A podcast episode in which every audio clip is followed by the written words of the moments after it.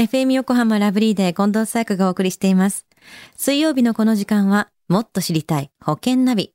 生命保険の見直しや、お金の上手な使い方について保険のプロに伺っています。保険見直し相談、保険ナビのアドバイザー、中亀照久さんです。今週もよろしくお願いします。はい。今週もよろしくお願いいたします。さあ、先週の保険ナビのテーマは、金利はどこまで上がるでしたよね。はい、そうですよね。あの、はっきりした数字は言えませんけれども、まあ銀行のね、金利とかはもう今0.00いくつかですよね。うんまあそんなような、まあ現状では、この変額保険を使って、まあ貯蓄をするのも一つの手ですよと。まあそんなようなね、お話をさせていただきましたよね。はい。では、今週はどんなテーマでしょうか？はい。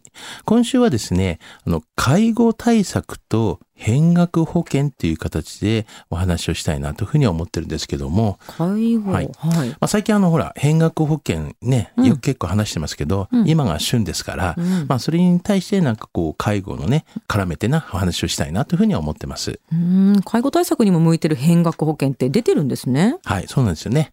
株やねあの債券でまあ積み立て運用をねしながら、まあ、介護の保障も準備というね、えー今までにないようなね変額保険なんですけれども、はい。あの、要介護に以上っていう形なんですけども、国のね、そういった決まりがあるんですけども、うんまあ、それに対しての、まあ、保障の対象になり、しかも、まあ、積み立てタイプの介護保険の中でも、まあ、保険料がね、とっても、まあ、割安なので、まあ、かなりね、結構魅力ではないかなというふうには思うんですよね。うん。どんな仕組みになってるんですか？はい。保険機関がですね、ちょっと二つありまして、うんまあ、第一保険機関っていうのと第二保険機関って、まあね、まあ言えばいいんですけども、はい。まあ、第一保険機関っていうのは、うんまあ、保証をね、得ながら、まあ、運用して、まあ、お金をね、増やす機関と。うん。まあ、そして保険料の払い込みが終わった後ね、同時に、まあ、満期になりますよということなんですけども、あの、解約して運用していたお金をね、現金化するのもいいですし、まあ、一生涯のね、そういった介護の保障に移行して、まあ、その第二のそういう機関に、まあ、突入することも OK ですよね、ということなんですけども、うん。まあ、それで、次にあの、こう、第二機関ってありますけども、はい。まあ、このところに入りますと、うん。今度は運用はできないんですよね。うんまあ、その代わり、安定的に保障を確保しますということなんです。はい。あの、まあ、死亡保障として、まあ、家族がね、その保険金を受け取ったら、まあ、相続税の負担が、まあ、まあ、軽くなるので、まあ、相続対策も、まあ、できますよね、ということなんですね。なるほど。保険期間が2段階になっているってことですよね。うんこの仕組みのじゃあポイントはどんなところにあるんですか？はい。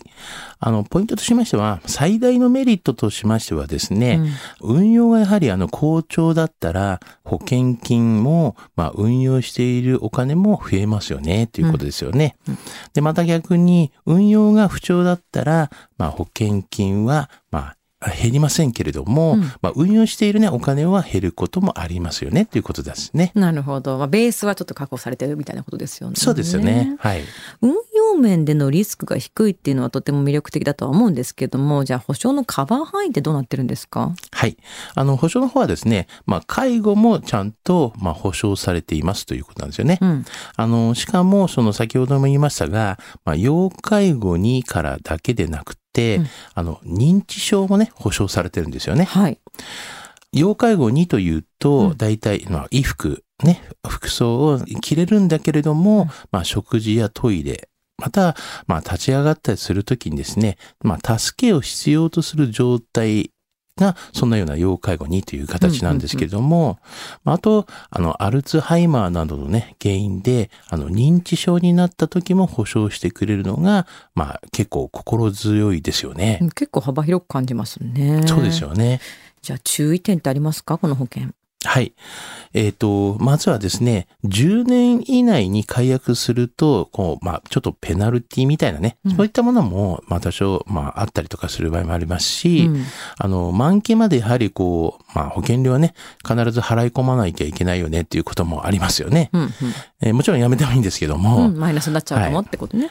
あとは、こう、年金で受け取ると、まあ、手数料がね、ちょっとね、かかってしまうよと。まあ、というようなね、少しそういった面では注意点がありますよね。なるほど。まあちょっとそうすると、まあ受け取るときにっていうことも計算した上で加入を考えなきゃいけないですよね。そうですよね。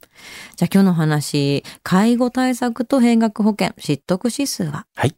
ズバリ98です。うんあの、介護というね、言葉に、まあ、寝たきりとか、うんまあ、認知症のね、イメージがあると思いますが、はい。まあ、それだけではなく、まあ、病名はね、指定されていないので、まあ、例えば、がん患者になってしまったりとか、うんあの、糖尿病になってしまったりとか、うんあとはまあ、高血圧症の、まあ、疾患のね、患者になってしまった場合でもですね、はい。まあ、要介護2に認定されることはありますよね。はい。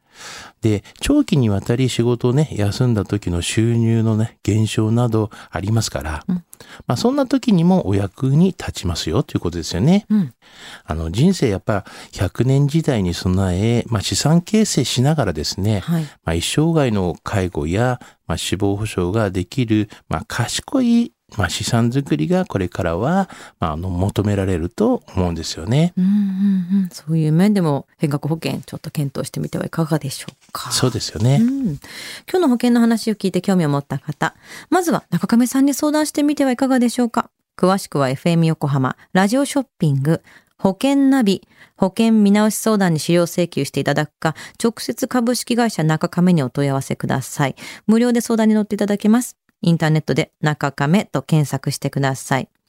資料などのお問い合わせは FM 横浜ラジオショッピングのウェブサイトや電話番号045-224-1230 045-224-1230までどうぞ。そして保険ナビは iTunes のポッドキャストでも聞くことができます。FM 横浜のポッドキャストポータルサイトをチェックしてみてください。もっと知りたい保険ナビ。保険見直し相談、保険ナビのアドバイザー、中亀照久さんでした。ありがとうございました。はい、ありがとうございました。